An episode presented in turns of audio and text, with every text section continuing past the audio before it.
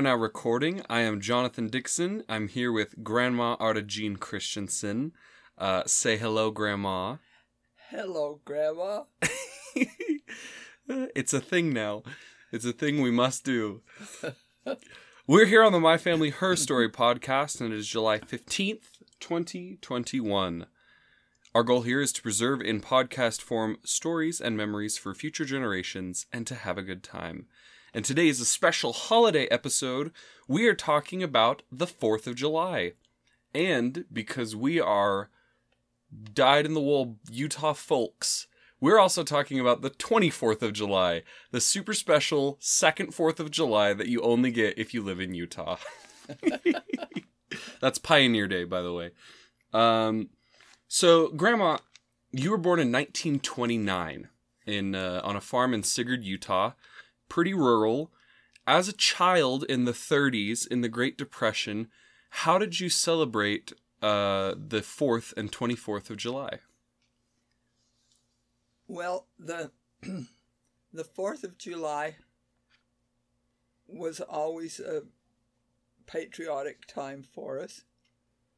And we didn't have a parade in Sigurd, Utah, but in Richfield, which was close, about seven miles away, they very often had a parade. Maybe they had one every year. I don't remember that specifically, but my mother would make us each a new dress, each of, each of the girls. How many girls were there? Well, there were five of us. So that's a lot of good dresses. uh, but we had we ha- did have a new dress for the fourth of July, and uh, I've got a I've got a little photograph that was taken in our backyard of all the family lined up together in their in in their nice clothing that they wore on the fourth of July. And it was a that was traditional to have a new dress on the tw- on the fourth of July. And I have to say, we were in the Depression days, and there was there there was no money. There was everything but money. We had we had the the farm and the garden and like that to take care of the our food needs, but the clothing idea was something else. And my mother said sometimes she would use the same same dress and remake it over and over for younger younger daughters, just because that that was kind of the way it was. And and she she was an excellent seamstress, and our dresses were always pretty and and cute. And on the fourth of July they were often frilly and and uh, had ruffles and like that that Mother was able to make, usually, as I say, out of a different out of some kind of hand-me-down clothing, for us little girls at least. Anyway, this was uh, this was just one thing. And often we would go to Richfield for the parade and take a take a picnic lunch with us to eat in the park and watch the watch the so-called patriotic parade. Mm-hmm. Lots of times it had it had tractors and other farm equipment driving down the street along with along with floats. And so the fourth of July was, anyway, it was always a special day. We loved the fourth of July and and loved all the fanfare that went along with it. The one thing that I just remembered was that we always, I think we always made homemade root beer, the yeast kind that got stronger as the days went by, and sometimes even burst the bottles that we put it in. But homemade root beer was a, and homemade ice cream. Both of those were very, very usual, traditional parts of our celebration. We had, we had cows, and so there was plenty of milk. And my, my father, and I don't know who else was involved in this, but in the winter time, they would go to the river or the canal, which was frozen over, and and cut big chunks of ice from the top of the river or the canal and bring them home on the hay wagon, and then put them in a big bin that we had, uh, that he had built on the side of the granary. This bin was full of sawdust, and they put these chunks of ice in in the sawdust and and covered him up deeply with sawdust, and the ice the ice would hopefully last till the fourth of July, so we could make ice cream in a cra- hand crank ice cream freezer to have on the on the fourth of July. And this was kind of a this was kind of a fun thing that that uh, was traditional with our family, at least. And I might add that once in a while, we would go, we kids would go down and burrow down into the into the sawdust till we could find the ice that was still. Oh, so it was like buried in sawdust. Oh, the ice yeah, was buried in sawdust. I didn't make that clear. Sorry, I thought it was like a bin with like sawdust in the walls, but no, it was literally just like a bin full of sawdust yeah. with ice blocks in it. A bin full of sawdust, yeah, with ice blocks in it. And we would burrow, burrow our feet down till we could reach the sawdust, reach the ice in the sawdust, and and feel that coldness of and just the, touch it with your toes with our bare feet. That's such a wonderful kid thing to do.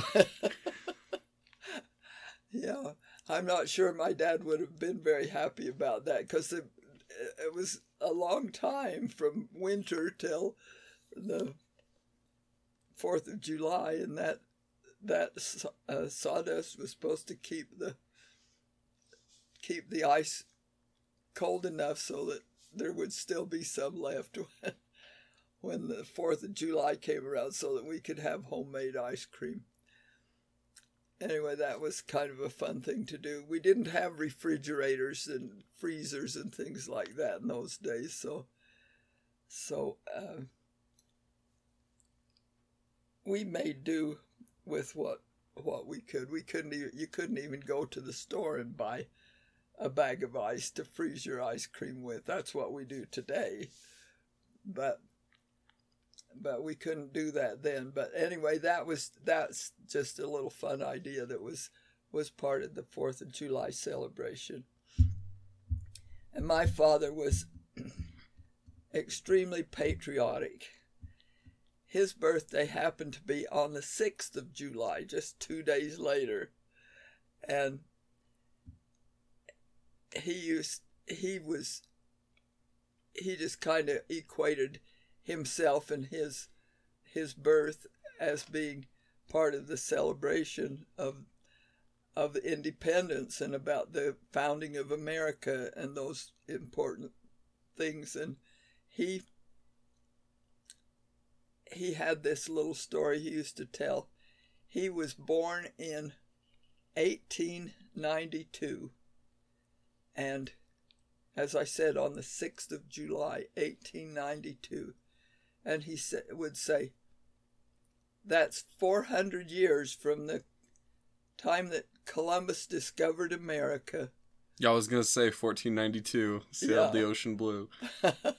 fourteen ninety-two to eighteen ninety-two. And then he'd say, it took him that long to get ready for me.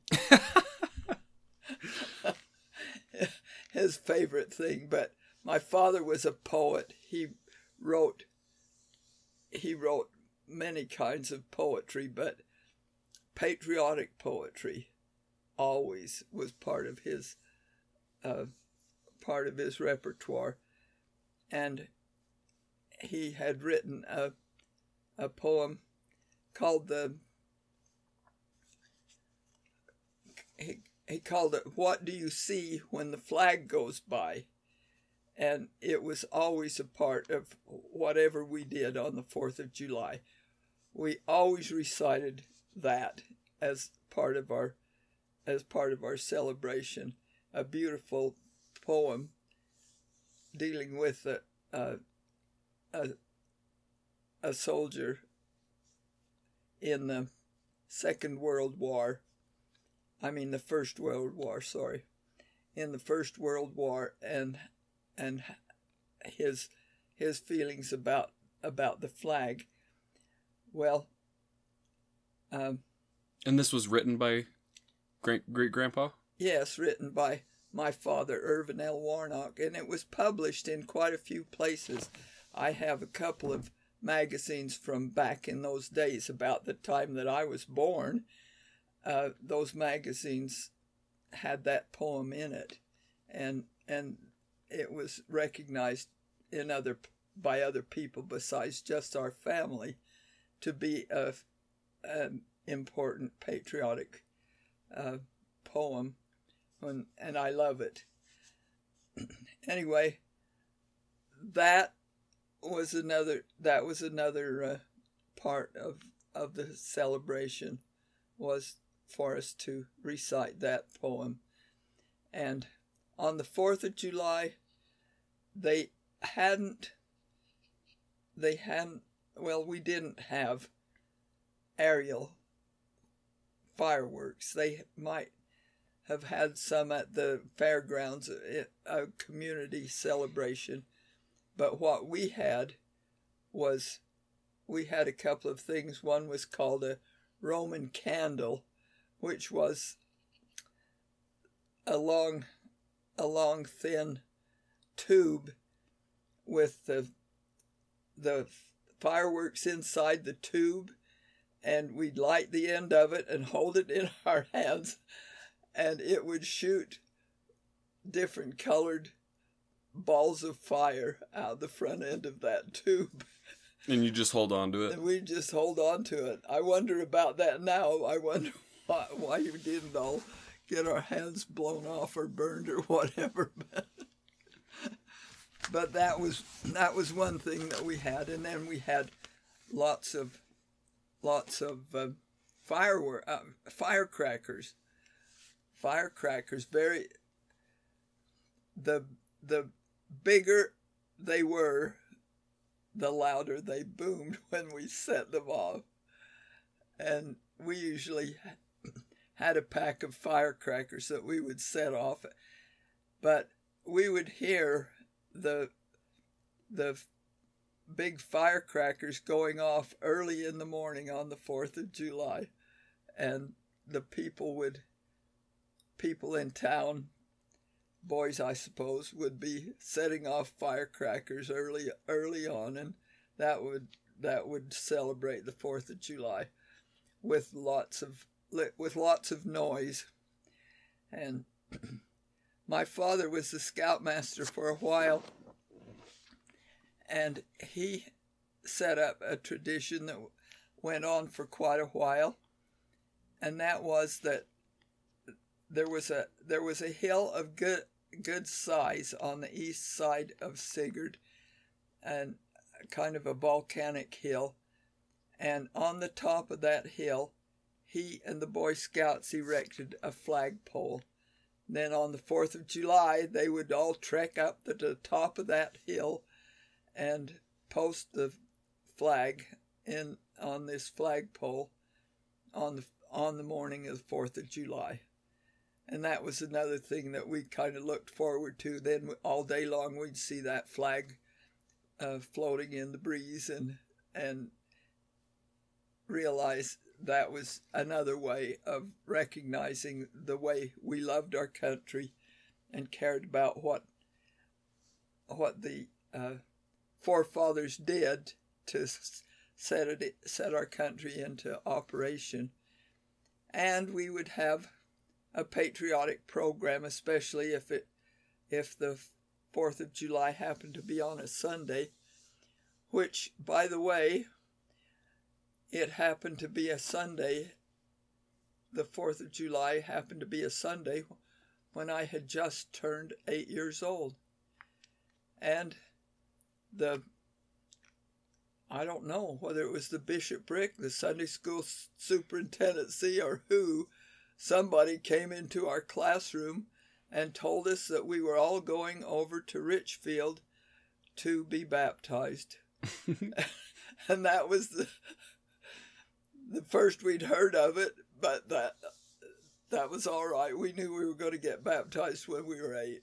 And they took the whole class, I think about maybe about eight kids.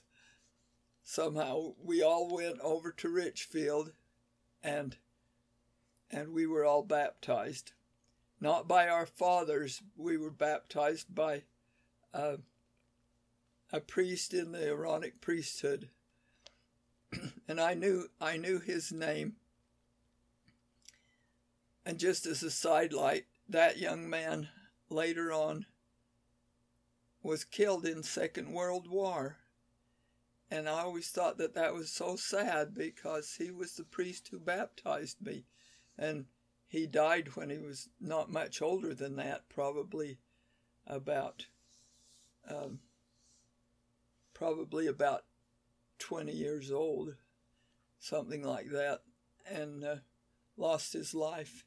Do you remember? I just, I know a lot about World War Two. Do you remember which front possibly he was fighting on?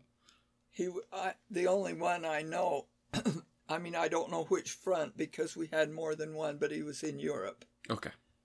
I don't know which, uh, which battle. Which part of Europe, but. I don't know that, but. That side. That's so sad, though. Yeah, it's kind of a, kind of a sad thing. But to finish to finish that day, that after we all got baptized, Richfield had uh, the chapel we went to had a font, but Sigurd Ward did not have a baptismal font, and so that's why we all went over to Richfield to get baptized, and then we all came back. They brought us. After we'd been baptized, they brought us back over, and it was sacrament meeting and in the afternoon, and we all got confirmed in the church by our fathers this time. I think we all got confirmed by our fathers, but but uh, none of my family went along on the baptism part. It's just very different from what we do today when we when we get kids ready to be baptized, and we have a big family celebration out of it, and everybody comes and to the church and watches them get baptized. Well, that wasn't the way we did it, but anyway, it was kind of interesting. They just came to our class and said, okay, we're all going over to Richfield and get baptized, and they took took our whole class. On the fourth of July. On the fourth of July it was. So that's kind of just one Just what happened to be one's fourth of July. But then um, the twenty-fourth of July was a lot like that too, because they set up firecrackers and things and did kind of the same kind of things on the twenty-fourth of July.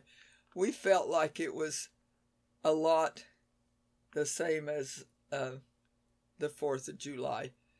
One was the founding of our nation. The other was the founding of our state. Mm-hmm. And that's kind of how we looked at it. And and we were very patriotic on both days.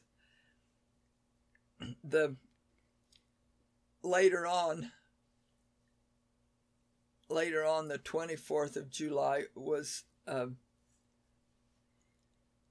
when we, when we, after we were married and had our own families, we used to go up to Salt Lake and find a place to sit along a, a grassy uh, side by a gra- by a sidewalk on some grass and sit there and wait for the twenty-fourth of July parade to come along.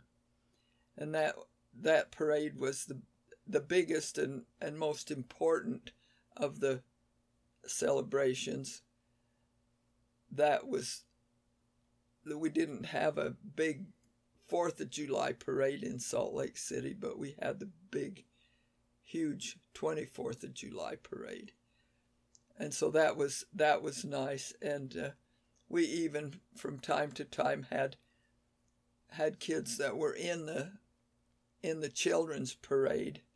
And one time Evan was actually in the in the big celebration parade, and he I thought it was an interesting take on on it, but he was dressed up all in pink. Everything he had on was pink, and he had we he had we made his we covered up his boots with with gold satin with golden satin, and that went with his with his pink clothing, and he was Brigham Young on this parade. I wonder why he was pink. pink. Thought that was interesting. But for for those was... of you listening who might not be familiar, the twenty-fourth of July is celebrated in, in Utah and some of the Intermountain West. Uh, the twenty-fourth of July, eighteen forty-seven, is the day that uh, Brigham Young came into the Salt Lake Valley, leading the... Uh, that began the pioneer era and uh, founded Utah, um, the pioneer era of the Church of Jesus Christ of Latter-day Saints. Founded Utah. Um, growing up for me, it was it was like a second fourth of July. Just like Grandma said, it was celebrated in the same way with fireworks and barbecue and homemade root beer floats, and... Uh, it was great. So, sorry. Anyways, keep going, Grandma. I, I just wanted to... I know not everyone listening is is familiar with our uh, our special holiday. Right. Well, it was it was in honor of the pioneers who who first came here as um, exiles from the From the United States. They were actually driven out of their homes and forced to leave, and they were led by Brigham Young and the apostles of the Church of Jesus Christ of Latter-day Saints, led them across. Brigham Young said, "We're going to take them all the way across the plains and over the Mount, Rocky Mountains and into Mexico," which at the As they started out this trek, Utah and the valleys of of Utah were under Mexican control. They were part of they were part of Mexico at that time and not a part of the United States of America. But as they during the amount of time that it took them to get ready and and prepare their wagon trains and whatnot and get ready to come, there was a, a what they called a Mexican War, and portions of what used to be the what used to belong to Mexico were ceded to the United States at the end of that war. There was uh, some people have heard of the Mormon Battalion, A, a group of approximately five hundred recruits were were uh, chosen from the pioneer company that was preparing to come to Utah, and they they that was part of the Mexican War battle. It was battles that were going on right at that time, but by the time By the time they actually got to Utah, then this area had been ceded to the to the United States from Mexico, and so they actually then were still in the United States when they got to Utah and, and yeah. settled here. There's a little bit of overlap. Um, there's a funny uh, story, that I, a joke that I was told on my while I was on my mission from a member of the ward, uh, Brother Juarez. So when Brigham Young first got into the valley, it was still Mexican territory for like a couple of days. And so there's the famous story within the church of Brigham Young going and sticking his his cane into the ground, or his staff, his stick into the ground, and going, "Brethren, this is the place where we will build the temple of our God." And uh, on my mission, Brother Juarez said, "And when he did that, that was Mexican territory. So the Salt Lake City Temple, I think, is the first Mexican temple." And I... I've never heard that before, but that's very interesting. Yeah, I thought I thought that was very funny, and I, I wanted to share that. But uh, sure. Yeah, it was then American territory within like almost no time at all. But uh, that's why we celebrate Pioneer Day on the twenty-fourth of July. So um, go ahead. It it it was a. These are both heritage holidays, and we understood what this heritage was. We understood the value of our American, our American citizenship and the Constitution and the values of American freedom. We understood that, and we loved our country, America, and that we felt the same way about our statehood. And we... We were felt really, really like like this was a heritage thing, and that we were uh, involved. We were the recipients of the sacrifices made by both the American founding fathers and and the revolutionary patriots, and also the pioneers who came here and settled Utah, and gave us that heritage as well. So it was a, it's it's a dual a dual holiday, but celebrated in much the same way in Utah. Yeah, and it's a, it's it's kind of awesome to me that your father was so such a patriot, because his probably uh grandfather, maybe great grandfather, was was if I'm remembering my family history correctly, one of the ones who marched across the plains, who, like, one of the members of the church literally driven out of the United States and not helped through the persecution. And uh, to turn around in the family history is now to turn around in the uh, like the the the pride in America is now so uh, like beautifully present. I think that's that's awesome to me that it can, I guess, turn around like that. It's yeah. just something to think about. It is. It's something to think about. It's, but we had we had that strong patriotic feeling about America. It was prevalent in the United States. It, everybody felt that way about about our our hard-won liberties, and we were very happy. Happy to have them, and also happy, I think, I don't know, I never heard anybody say, "Well, we sure were glad when we got seated out of Mexico and into the United States." No, I never heard anybody say that, but I'm sure that they were very happy to be part of the United States in when they when they got settled here in Utah. And they were far away from the persecutors, and they had plenty of problems in getting started here in, in Utah, but the the pioneer spirit carried on way into my all my growing up, and into my even into my children's growing up. That we lo- who do we love the most, the state or or the nation? And my dad said one time, "Well, who do you love the most, your father or your mother? That's the way it is. You love them both equally, and there's no, you can't choose which one you like better." I like that. We've talked a lot about um, being a child and the experience that you had in the fourth and twenty-fourth.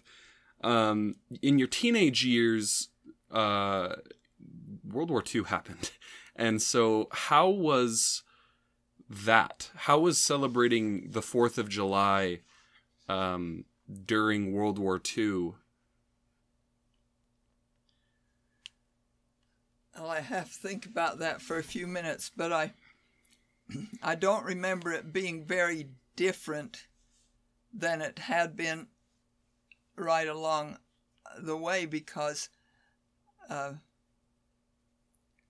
we were we were involved in the war effort. We were involved in everything. We contributed our young men and to the to the ser- armed services, and we contributed our money to the to the war bonds and like that, and in every way we were patriotic to the United States, maybe even more so during the war, because we felt like we were being threatened from these uh,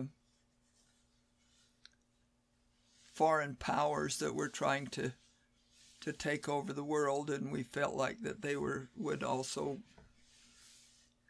try to destroy us if they had the opportunity. We had a very strong patriotic feeling all all that time, and the only thing that ever stopped the twenty-fourth of July parade, which was about the state of Utah, the only thing that ever stopped that was the COVID problem.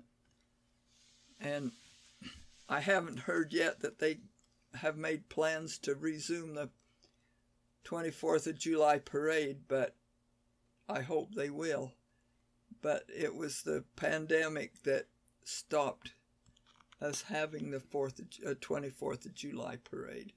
Yeah, makes sense, because during wartime it would be um, great to get everyone together and boost national morale, but not during a pandemic. That is the opposite of what you want to do. Right. So the celebration didn't really change in your teenage years. There was uh, a war going on, but it was, you know, over there. You still had your homemade ice cream and, and homemade root beer and and uh, firecrackers. Is that about right? Yeah, basic basically. And then then the parade, the the the fourth of July parade was always over in Richfield, and the and the twenty-fourth of July parade was in Salt Lake City. But another thing that they did, especially for the twenty-fourth of July, was they would have what they called a mock battle, and they'd have uh, they somewhere somewhere out in the foothills. Why they these people would be the red men, and these people oh, no. would be the Americans, the pioneers who were trying to settle here. And they'd they'd ha- ride their horses and shoot blanks up in the air and make a lot of noise. And cowboys and Indians. Cowboys and Indians idea. Cowboys and natives. And I've seen I've seen quite a few of those. So in your um. It, a lot changed from your childhood to when you were then raising children. Um, how was the fourth of July of your childhood different from the fourth of July of your children? Or sorry, I, how... I, yeah, yeah, I'll just leave it there. Well, we tried to carry on those traditions. I can't think that that it was a a great deal difference, except that later on we started they started ab- allowing aerial fireworks, and then for all these years until until this year, for many many years we would gather at at home here and set off fireworks, either the kind that that just blow blow uh, colored fire around on the on the road, or the kind that shot up into the air, both kinds. And uh, we've done that for we've done that for many years. We have have a barbecue in the afternoon, and then in the evening we have the the fireworks go off, and all the family that wants to ca gathers around, and and we shoot the fireworks off up into the air. But this year, it wasn't the pandemic that kept us from doing it. It was the drought, and we couldn't set off any fireworks this this particular year of of twenty twenty-one, because we've had hardly any rain for the whole year, and and everything is bone dry, and they're very worried about about the uh, the danger of fire, of real fire in the in the brush and the wildlands and whatever. So this year, fireworks were not allowed, but. Uh, A minute ago, I thought of something else that we always did on the fourth of July, and right now it went out of my head again. Well, I hope it comes back. Are there any um, particular memories of um, a fourth of July in your life, uh, from your childhood all the way up to present day, uh, that, that really stick out to you as something you'd like to share?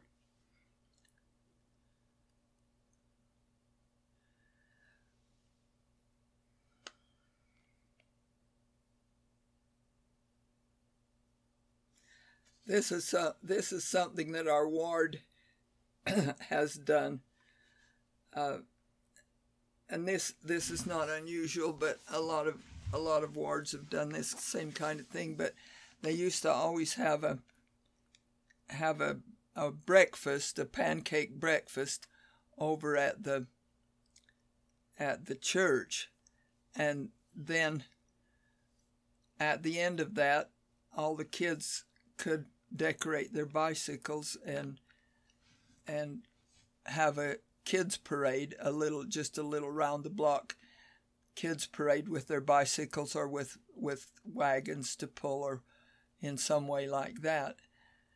And so these kids would uh, would put crepe paper in the spokes of their bicycles, or and put flags up on the handlebars and things like that, and then and then ride around in a in their own little, just the ward round the block parade. And that we've done that many many times. And then for a while our our ward thought that that the Christensen yard was a good place to have their celebrations. So I don't know how many years, but but like ten years or more, we had the the pancake breakfast in, in our own yard, because we had this nice yard and a, a nice little access road over there. And we've had that uh, that fourth of July breakfast in our own in our own yard for the whole ward, and then they'd all come. And Don Don had a lot of uh, of nice tables and chairs that he purchased for a for a wedding that we had one time here and had in the yard. And so we always had those uh, those tables and chairs available, and and that was handy. And and the, we just have the fourth of July pancake breakfast right here in our own yard, and then the little kids would also have their their uh, little round the block parade with their decorated bicycles and so on. And we also had we made the we made the memorial flagpole in honor of of my father after his after his passing. And that was a convenient place for the... For the memorial flagpole in your yard? Yes, in the yard. And that was a convenient place for the Boy Scouts or the or the Cub Scouts to have a a flag raising ceremony before we started the the pancake breakfast. And I always thought that was a, a really nice thing because that uh, that was right right handy here, right in the yard, and the flagpole was right there. And so we've had we've had that happen quite a few times. And then the the at the Boy Scout auction, we were able to get that beautiful rock that was that's engraved. The rock itself is engraved, and it says, what does it say? It's part of the Pledge of Allegiance. Anyway, that's engraved on the that's engraved on the rock with uh, liberty and justice for all. One nation under God. That's it. One nation. One nation that... under God, indivisible, with liberty and justice for all. And it says that on the rock, and that's in front of our, in front of Grandpa's memorial um, flagpole. That's that's in. in my yard, and and I love that. And that's another thing that we've done with the ward and with the Boy Scouts many, many times. And it keeps going out of my head. No worries at all. I, um... When... we celebrate the fourth of July. We're celebrating the birth of the United States of America. And so, um, I guess just take a couple of sentences, seconds, and tell me how, what are your feelings about the United States, about America? Oh, I love America. I, I inherited my father's and my mother's patriotic feelings and leanings, and I have tried to pass them on to my family as well. I love the United States of America. I feel like that God had a hand in setting this co- country into operation. the, this country... is the epitome of liberty, and it has been the the shining light on the hill for all the nations of the world, and I think it still is. And I feel strongly that the United States of America is has a God-given destiny that hasn't been completed yet, and we're still we still are are going to have wonderful, wonderful things take place within the United States of America. And that is uh,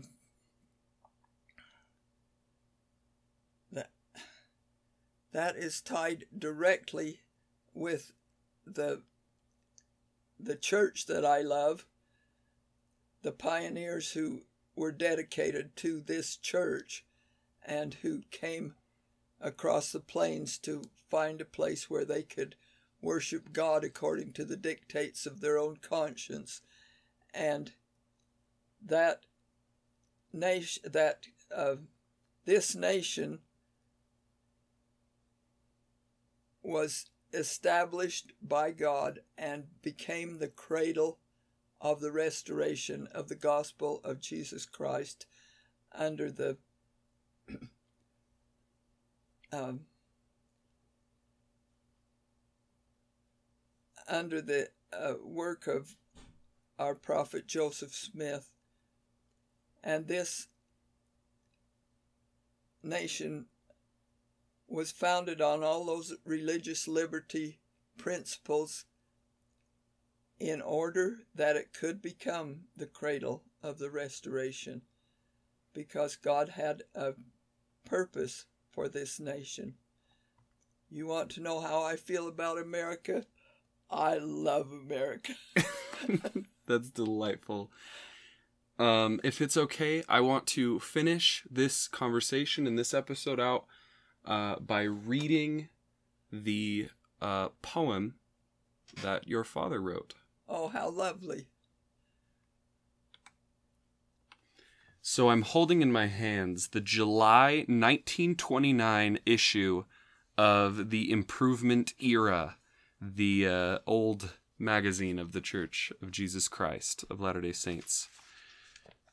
And uh, this is called Stars and Stripes by my great-grandfather, Irvin L. Warnock. What do you see when the flag goes by? That your hat comes off and your head goes high? What are your thoughts as you see it wave, as though by the breath of the boys who gave? They're all in all that it might still be, the world's high trust in liberty. In Argonne's shade, where the winding wheel, where the winding steel left a path of dead for the giant's heel, a khaki lad felt the sting of lead and groaned in the dust while his clothes turned red. An eternity passed that afternoon, and the lad grew wise and old too soon. Humanity trooped through his fevered brain, pleading relief from the tyrant's reign.